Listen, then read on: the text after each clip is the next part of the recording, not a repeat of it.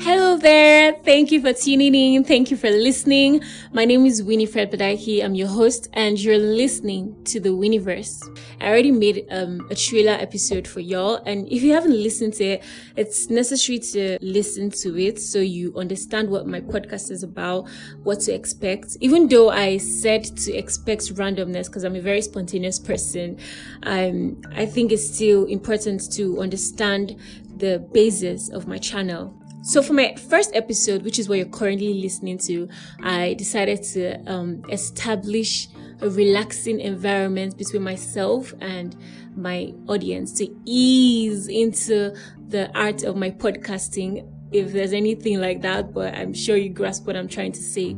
So, on today's episode, I'm going to be talking about a personal experience because what better way to establish a relaxing environment than to talk about oneself? Moving on, this personal experience I'm going to be sharing is um about a certain time where I got arrested in Ghana. Yeah, you heard right. I got arrested.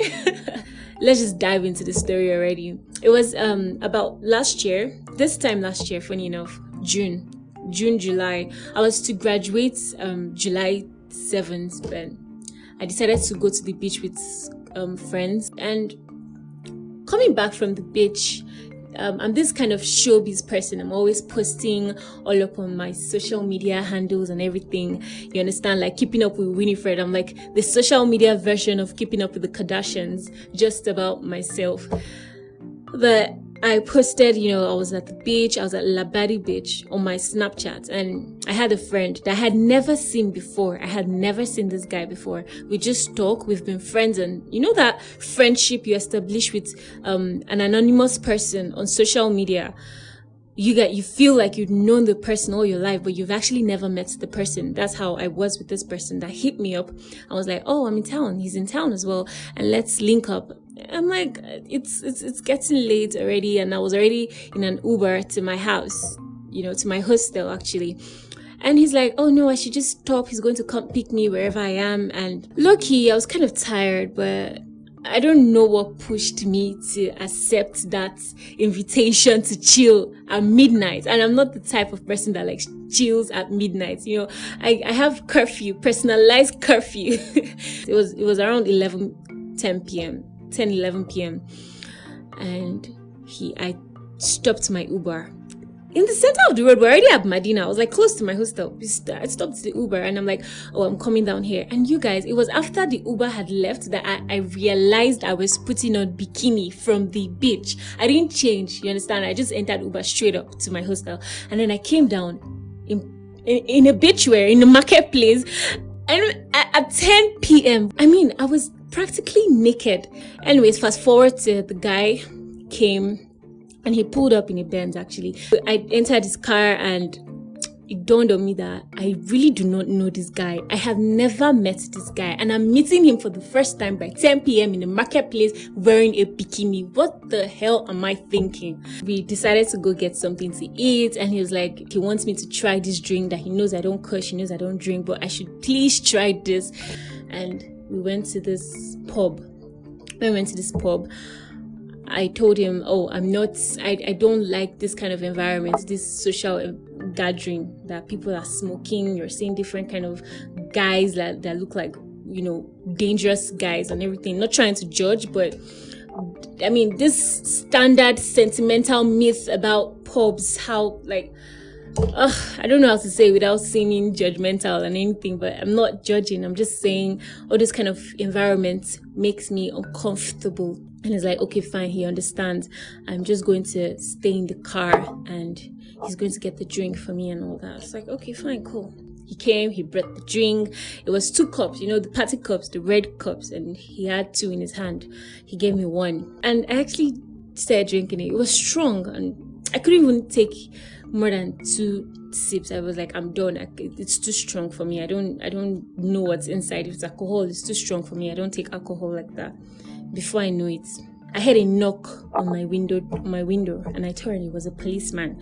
I was like, ah, what happened? He said I should hide the drink. I was like, I should hide the drink. I should just, I hid the drink or something. The policeman said I should wind down. I I wound down. He collected the cup from my hand. Apparently, he saw it. He said I should bring it out.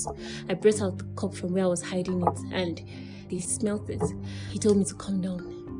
Guys, it was like my whole world was about to crash. I was scared because I have never been confronted by police like this. I have never had this had to experience a stop and search or police confrontation. So it was like new to me. And this was in a, in a country that I'm not from. This was in a strange land. My parents are not here. I don't, you, I don't even have any connection or anything. If I'm entering, if I'm going to jail, I'm going to jail.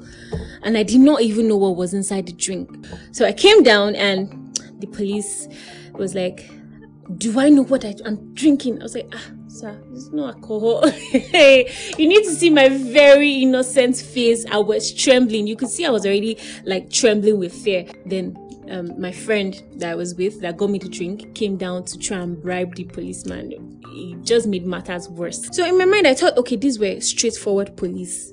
The people that that like that don't take bribe. That was when my my fear worsened. Then they told me to go and enter their car. I was scared. I was like, Do you know what you're taking? You are taking narcotics. And then I went to the police um, vehicle. They put me inside their vehicle. I was in between two policemen like at the back seats. My friend was trying to talk to them. They didn't listen to him, but they told him to go and they took me. I was like, what the hell?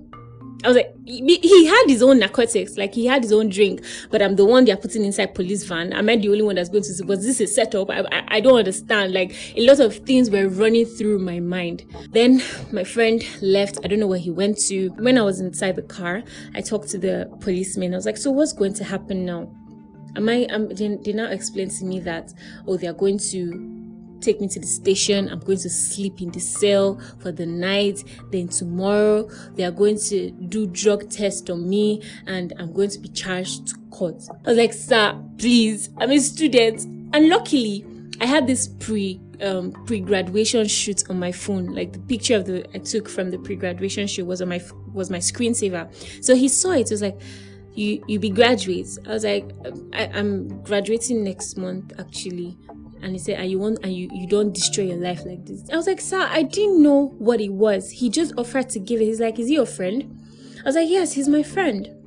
And the policeman shook his head. That was how I felt my whole life was finished. And I started texting my friend, guy, I'm I've been locked up. I'm in a police car right now and my graduation is next month. If I go to prison, if I go to jail, who's going to bail me out? I can't even tell my parents. I can't use my mouth to tell my parents that I was locked up. Who born me? Who born you? Let them lock you up. That will be my dad's response. Let them lock you up. You suffer it. I sent you to school to study and you're going to take narcotics? Was that what I sent you to school for? I can't even take that chance, bro. I was at the brink of tears. And then the policeman was like, I shouldn't cry. I should just just pray to God they don't find drugs in my system. So I was like, but sir, what's inside the, the drink? He now told me it contained weed and very strong alcohol. So apparently, I drank weed and they caught me red handed. My life is over. that was what I thought. And I stayed crying. I was like, sir, please. I have never taken weed before. I don't even know how it feels. I didn't know it, it, it was weed. You understand? Trying to play this innocent card. And I was actually innocent though. So it turned out that they put me in the van and they were just putting fear in me. Just putting fear in me because he told me that um, if this friend would probably just want to drug me and take me to his house, and you don't know what he's going to do to you in his house, you're just going to follow a stranger. So apparently, they were doing something. Um, which in turn turned out to be like an advice. Like, how would you just follow your friend and he's giving you something you don't know in the middle of this night? What if he's going to rape you or something like that? And I was like, it will never happen again. at the end of the day, I saw my friend's car and he came to pick me out from the um, police van. And he started explaining to me that he's sorry that the police just wanted um, a bigger bribe. Apparently, the bribe he gave them was like very small. So they took, they followed him to the ATM and he withdrew, according to him, he withdrew 2,000 Ghana cedis for them. So they just put all that fear talking about me sleeping in police station, uh, they charging me to court for nothing. anyways that's that's not an experience i ever want to like you know encounter again because i may not be this lucky i may actually be going to jail for narcotics and that's not something you can easily swirl out of that's my story you guys i don't know what you think about my story i don't know if you're laughing at the moments at me or you're surprised or i just hope my my fam like don't get to listen to this podcast because i'll be in deep shit so i've come to the end of this episode um I hope you quite enjoyed this episode. More interesting, educating, inspiring episodes coming up. And um, let me know what you think. Leave your comments, review, and don't forget to subscribe to my podcast, subscribe to my YouTube, follow me on Instagram and Twitter at Winnie underscore Ijay, which is spelled I J A Y. And let's get connected. Thank you for listening. See you on my next episode this time next week. Stay tuned.